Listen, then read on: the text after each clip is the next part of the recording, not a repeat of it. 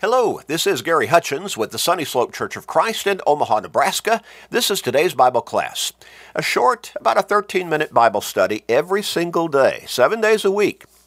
And that keeps us focused on our relationship with God, focused upon our soul's salvation, and upon eternity. But it also helps us to stay strong in our faith, even grow in our faith, because faith comes by hearing the Word of God. Romans 10 and verse 17. We encourage you every day to share these short studies with everybody you can.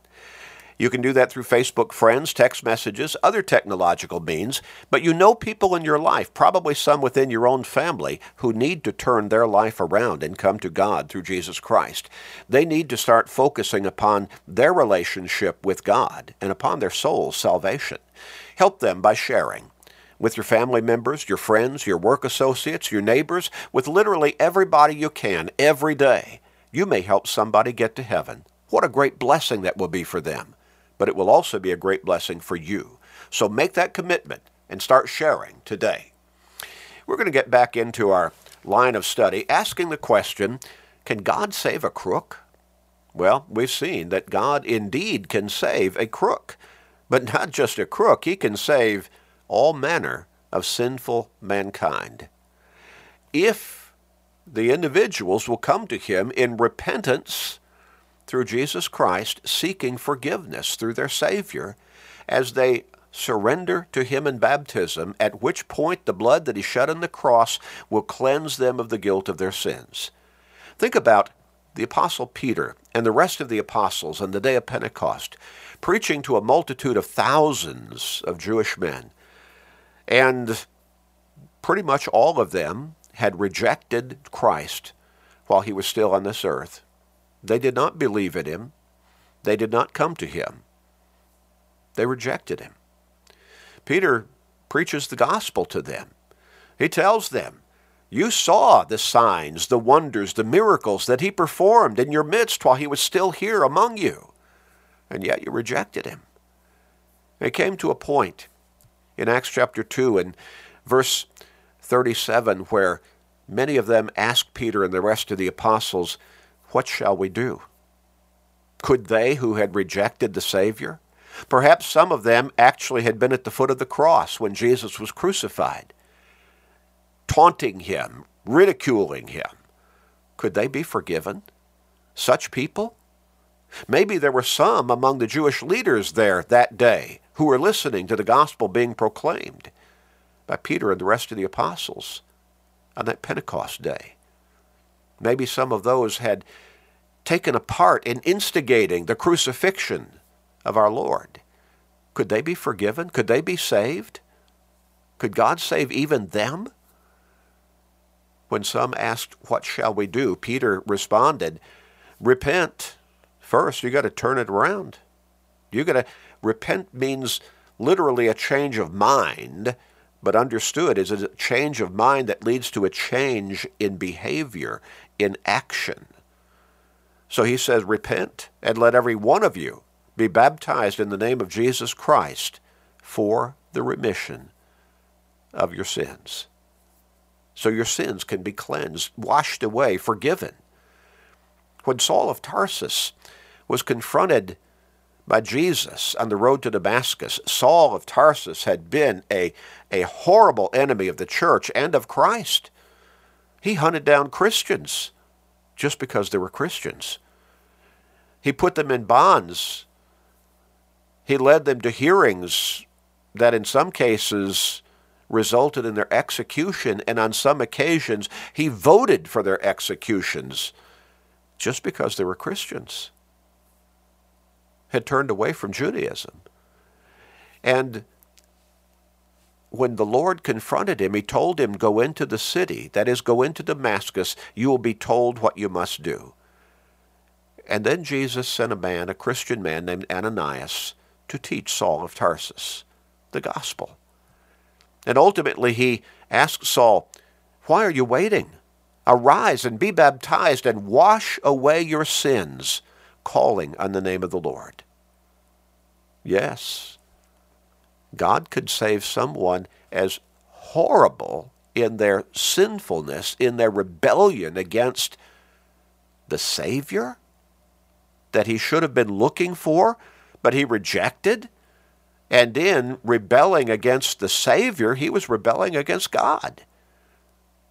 But God not only could forgive him through Jesus Christ as he was baptized, so that the blood of Christ could wash away his sins. That's what Ananias said. But he could become an active, faithful, dedicated, fruit bearing Christian.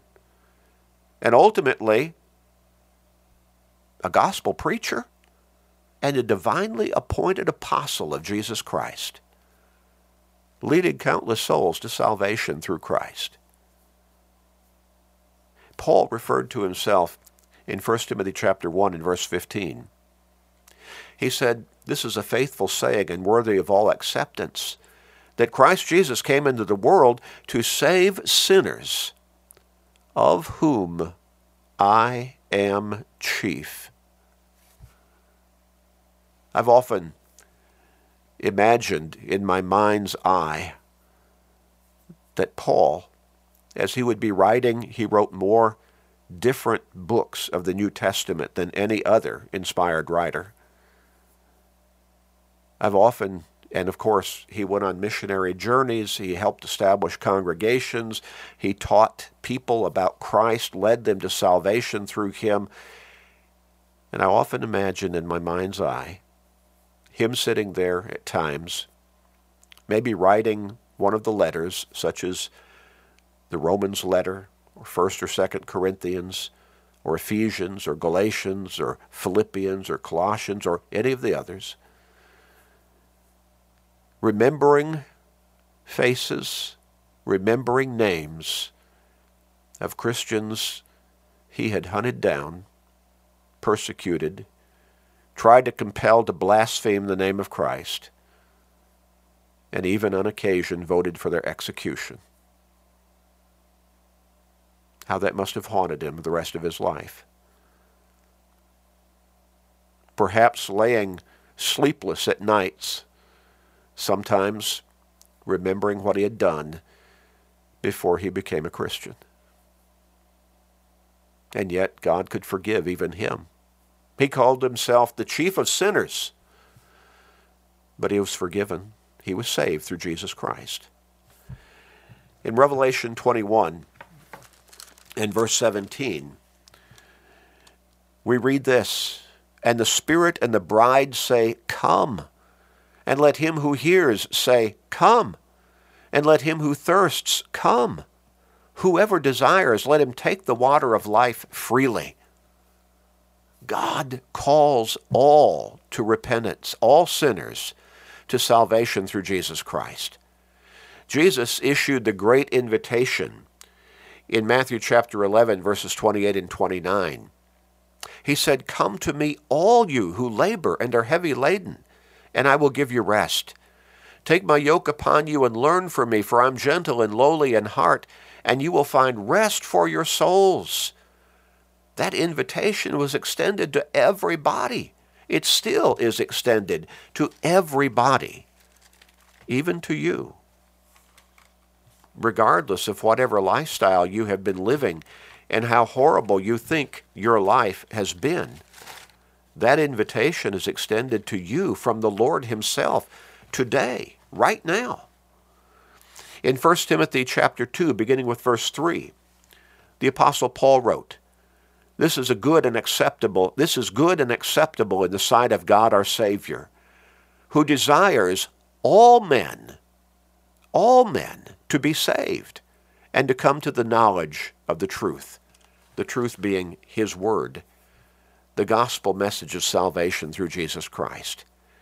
The apostle Peter wrote in 2 Peter 3 and verse 9 that God is not slack concerning his promise, as some count slackness, but is long suffering patient, in other words, toward us, not willing that any should perish, but that all should come to repentance.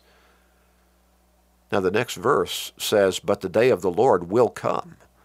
And so Judgment Day is coming. But right now, while you're still alive, while all of humanity is still here, living and walking and breathing, God is being patient. His will is that all will come to repentance and salvation through Jesus Christ. But He won't make you do that. He won't make anybody do that. But He's waiting for you to come. In Luke 19 and verse 10, Jesus said, The Son of Man has come to seek and to save that which was lost. Even what we might consider to be the vilest of sinners. He came to lay down his life for even those. That's how much God loves us. That's how much he cares. That's how much he wants us each of us to be saved. We look at Romans chapter 3, beginning with verse 9. And here Paul wrote, What then? Are we better than they? Not at all. For we have previously charged both Jews and Greeks. Now, that would have meant everybody, all humanity, all over the world at that time that would be a frame of reference that in the Jewish mindset included everybody. That they are all under sin. In other words, everybody. There is none righteous, no, not one. In verse 23, he went on and said, For all have sinned and come short of the glory of God. Everybody. And yet, who does Jesus call to come to him? Come to me, all you who labor and are heavy laden. And I will give you rest. You will find rest for your souls. Those Jews who had rejected Jesus at Pentecost and said, What shall we do? Peter said, Repent and let every one of you be baptized in the name of Jesus Christ for the remission of your sins. That horrible violent enemy of the church and of Christ, Saul of Tarsus? Could God save him? Jesus sent a Christian man to teach him. And that man asked Paul, or asked Saul, Why are you waiting? Arise and be baptized and wash away your sins, calling in the name of the Lord. Can God save a crook? Can God save an adulterer or an adulteress? Can God save a liar? Can God save you? Yes. He can save even you if you'll come to him in his way. Let's pray. Father, help us to open our eyes.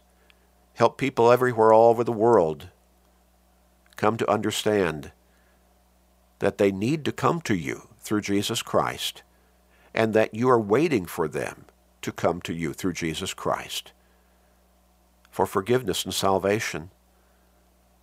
And you'll receive them with open arms. And the angels in heaven will rejoice over their coming. Help them see, Father. Please forgive us, gracious Father. And we pray in Jesus' name. Amen.